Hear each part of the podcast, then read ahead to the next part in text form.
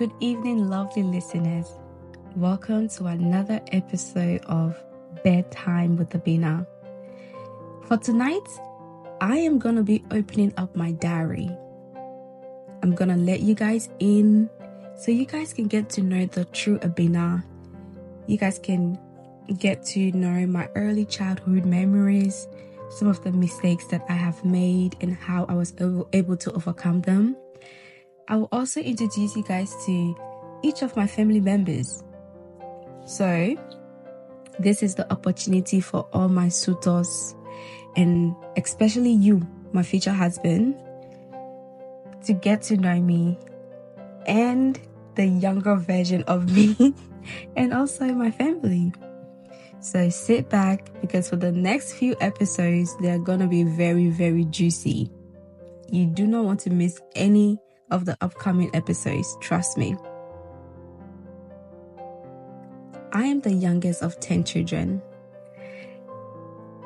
This is a flex for me because whenever someone asks me, I am so quick to tell them, yes, I am the youngest of 10 children. We're all from the same mother, same father.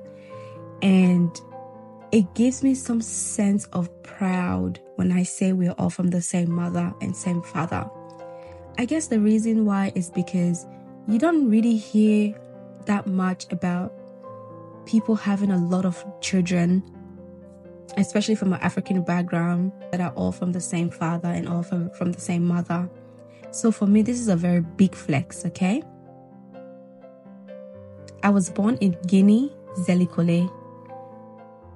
For those of you that don't know, majority of people think I was born in Ghana or Nigeria. No, I'm a Guinea babe, okay?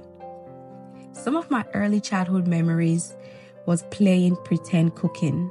If you don't know what that is, it's basically where you pretend to be cooking. It's like, if you ask me, I was the best pretend chef in the neighborhood. Like, your girl could cook any sand and make it into a delicious pretend meal. I guess that's what began my love for cooking because the older I got, I just enjoyed cooking. And I feel like this memory was the foundation for my love for cooking. My favorite color is orange, and my favorite fruit is also orange. I see everyone that I come across in my life as an orange. Let me explain, okay?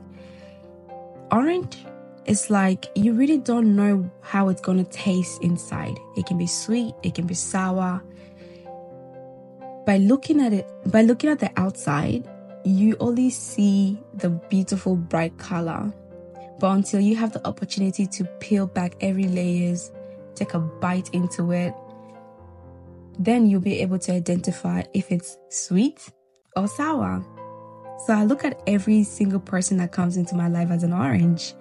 You're either sweet or sour. Turtles are my favorite animals. They remind me of life. No matter how slow you are in life, always remember that one day you will make it to your final destination. I love turtles, especially sea turtles. The risks that they are willing to take to have their to hatch their eggs on the beach. And then the courage that their babies also have to try to make it to the ocean knowing very very well that there is a 90% chance that they are going to be killed. But yet they still strive. They still aim for the final destination. So those that's the reason why I like turtles. I know you're probably expecting me to say I like lion and tigers or nah. Turtles are my animal. I am a Sagittarian. Therefore, a lot of people that don't know me or don't understand me or believe that I am rude or I don't have a heart.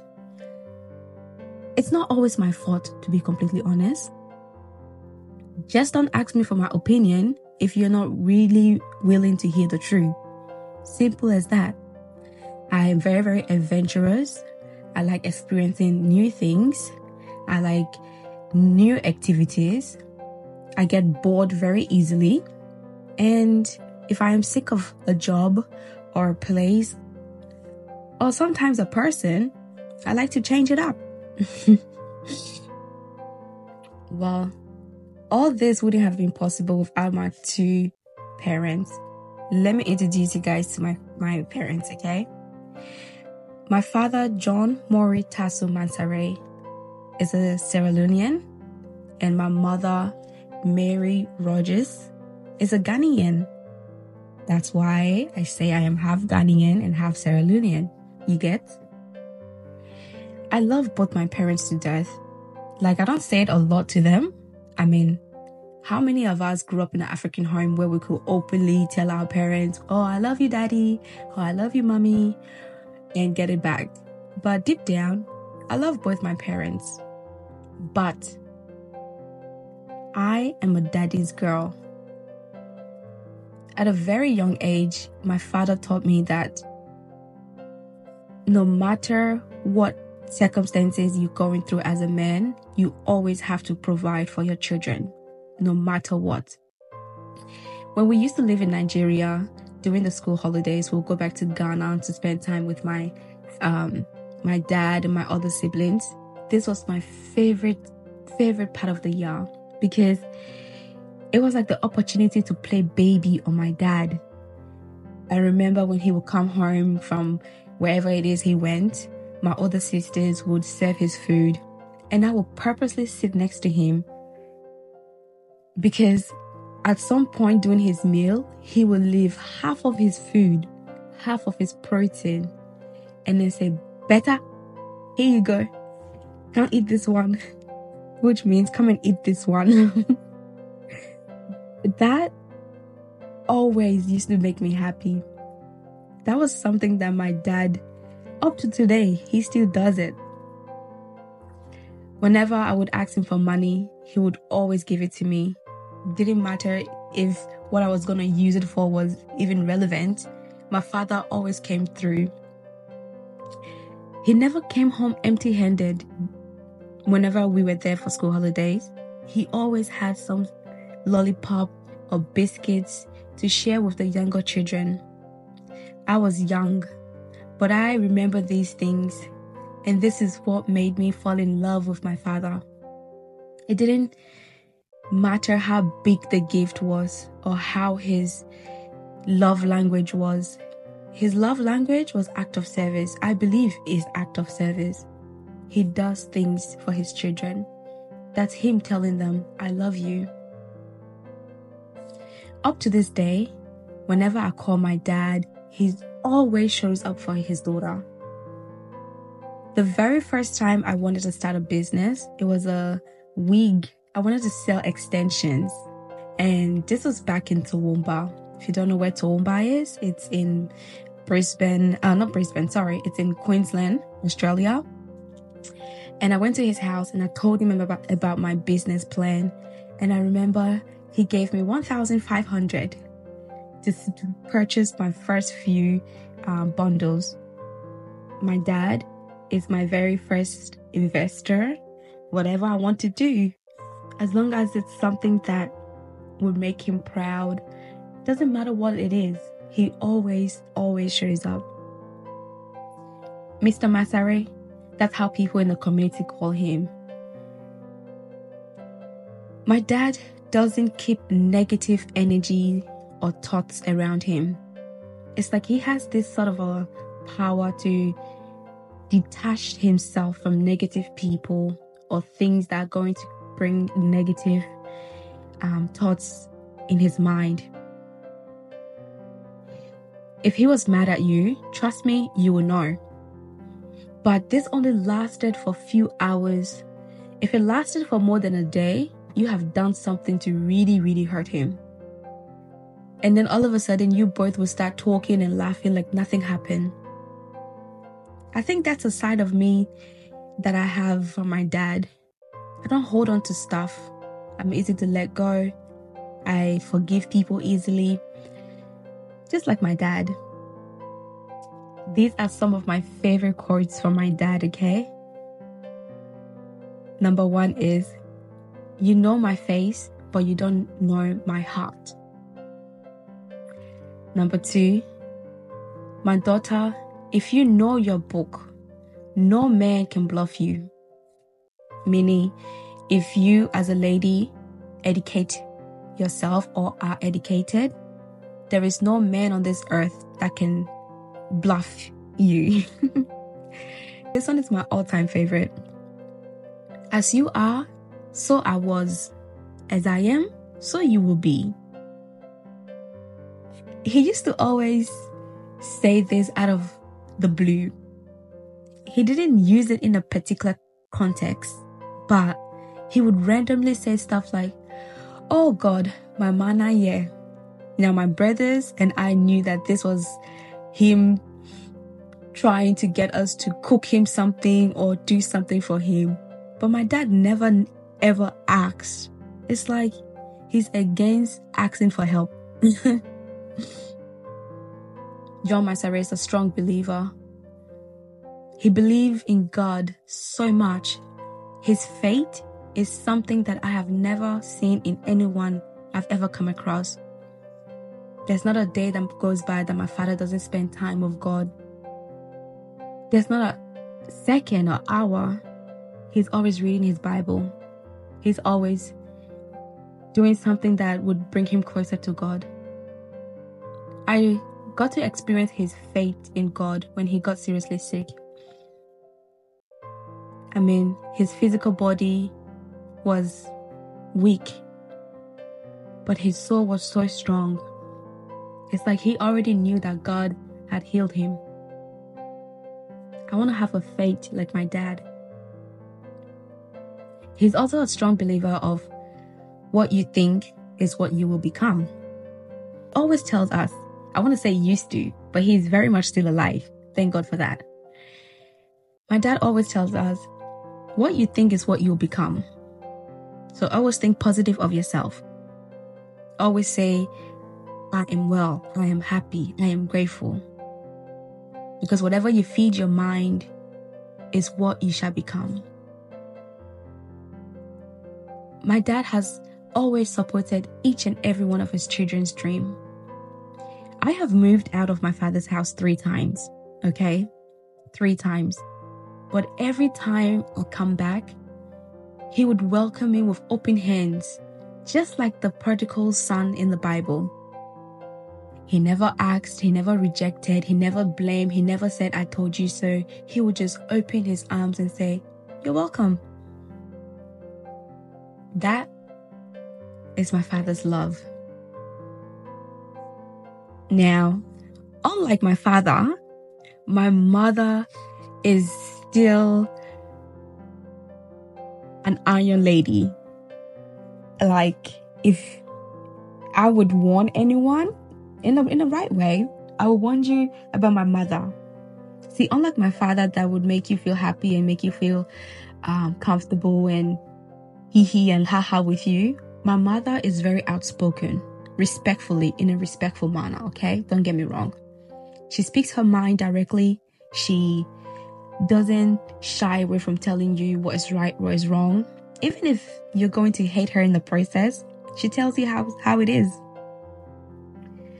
My mother is the definition of love and a hard-working woman. Over the years, I have learned a lot from my mother.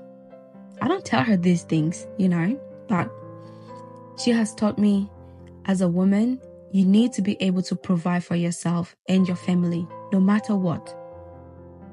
Don't let anyone tell you you can't. And always, always carry your dignity and self proud. Back in the olden days, my mother used to make kala, or Nigerians call it puff puff, you know, cornbread. My mother was a baker. I tell people this whenever someone asks me uh, about my mother. I always tell her, tell them she was a baker. She still is a baker. She loves flour. She would make her own.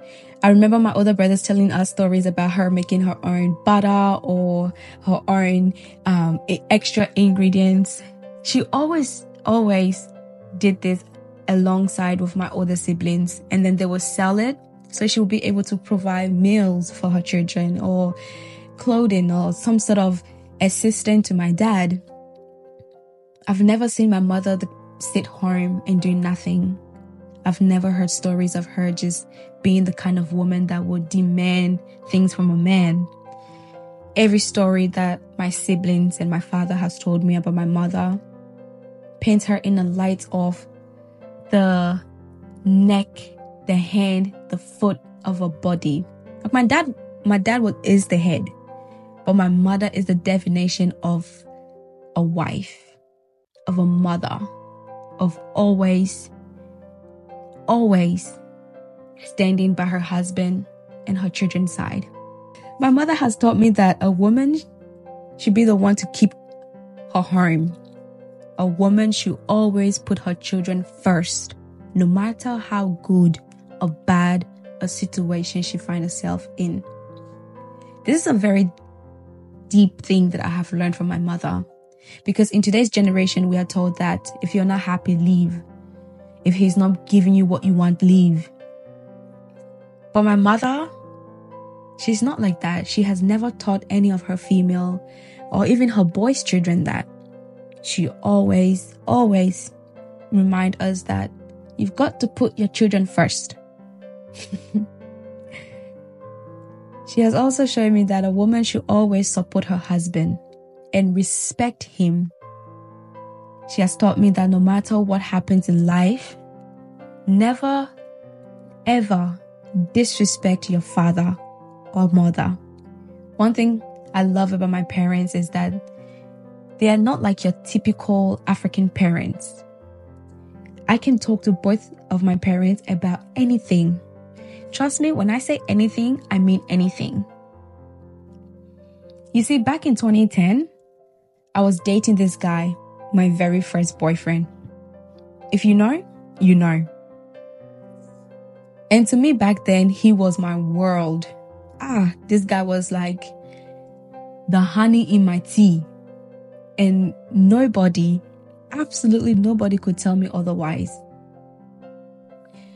When I completed high school, I told my parents I was going to be moving out of my father's house to live with my boyfriend. My father gave me his advice. But at the end, he told me, Bertha, this is Australia. You are an adult. Do what you want. As for my mother, oh boy, did she had a lot to say. at that time, I thought she was against me. I thought to myself, why is this old lady being so difficult? After all, it's my life. I mean, my dad gets it. Why can't she get it? I just want to move in with my boyfriend, wake up with my boyfriend every day, live in this fairy tale la la land. And here she is telling me all the cons and what's going to happen and what a woman should and should not do. Now, this next part, I'm not really too happy or proud to share with you all. It's one of my regrets in life. But we're opening up hearing all my mother all my mother had to say about my relationship got me very upset. In the mix of discussion, I raised my voice at my mother. I disrespected her, not only in front of my father and my siblings, but also my boyfriend heard the conversation. It went silent. I could hear the pain in her voice. She was angry and disappointed. All I heard my mother said was, Beta, I will never speak to you again. In my entire life, I have never spoken to my mother the way you have just spoken to me. Goodbye. And she left the family line. From that moment, I never spoke to my mother for one year. At that age, I didn't care as far as I was concerned, I was speaking my mind. I was standing up for myself. Little did I know that my mother was looking out for my best interest. And what I had done was broken one of God's commandment. Children, honor your father and mother. I never honored my mother. I was rude. I was disrespectful because I felt like I was a woman. I was just a teenager trying to be a woman. My father would call every day and tell me, Better, what you did to your mother was wrong. You need to apologize to her and ask for her forgiveness. This went on for years. For not years, but it went on for the year. He would send me messages on Facebook. He would send me little clips on videos about a mother's love. And I would just not pay attention. After a year, one day, I felt a very sharp pain in my stomach. I quickly rushed rush, into the bathroom. As I looked down, I saw blood, clumps of blood. I didn't know at that time what was going on. I took a picture and sent it to my older sister, Hawa. That was when I knew I had a miscarriage. Within less than 24 hours, I heard my phone ringing. Looked down on my phone for a long time, look at the name. It was my mother calling me. I answered, and the first thing she said was, How are you? Did you go to the hospital? You'll be okay, my daughter. I felt warm. I was back to a familiar place of unconditional love. That day on the phone, my mother never told me what I did was wrong or how she was still mad at me. She genuinely just cared and was there to listen to me in my darkest moment. After that whole incident, I wrote a message to my mom. It said, Thank you so much for the words of wisdom. I am so sorry for hurting you. I know you love me and only want the best for me. I'm sorry and I love you. Her response was, Okay, thanks. Then she sent this video. When you are young and your parents try to advise you, sometimes you think that they don't love you. Every parent, to me, every parent love their children. And every parents want for their children to do best than what they did in life. But you won't understand until you get older. And one thing, one thing I know when you are young, you never think about old age because you think, you, you think that you will remain young forever. You think that you will look the same way forever. It doesn't go that way. Old age creep on you as the way the year go by. You look different every day. But you get more wiser and you do things. You think before you do things. So I just want to tell my children that as the way the year going by, that I am getting older. I love every one of you people, no matter what's going on. But I know down deep in your heart, you love me and care for me. And that's how I love you people too. I just want to be on earth and see that you people able to do things for yourself before death take me away. I want you to grow and be wise. Do things that I didn't do in life as the way I am trying to do things that my parents never did in life. They didn't have the opportunity to do it. So I am climbing the mountain step by step that was the message my mother sent to me and my siblings. I play that message every time I'm down or when I miss her. I don't tell her these things. every advice that my mother was giving me about my relationship back then was right. She was right. The relationship ended in 2017. For the exact same reasons that my mother was um, talking about. But that's, we'll get more into that in later episodes, okay? I love my mother. I don't tell her much. But my hero is my mother. In as much as I'm a daddy's girl, my mother is my role model. I love my dad. He always has this soft place in my heart. I love both my parents. Dear listeners, we have come to the end of this episode. I strongly encourage I strongly encourage you to keep in touch with your parents.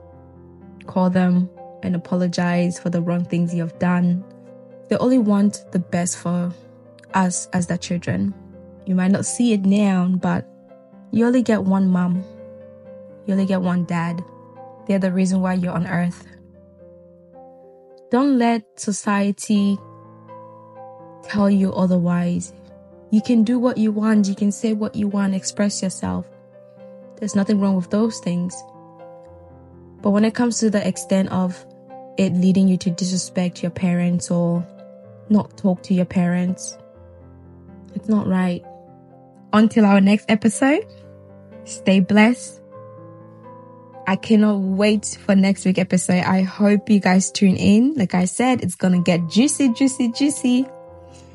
But remember, the only person that's stopping you is yourself.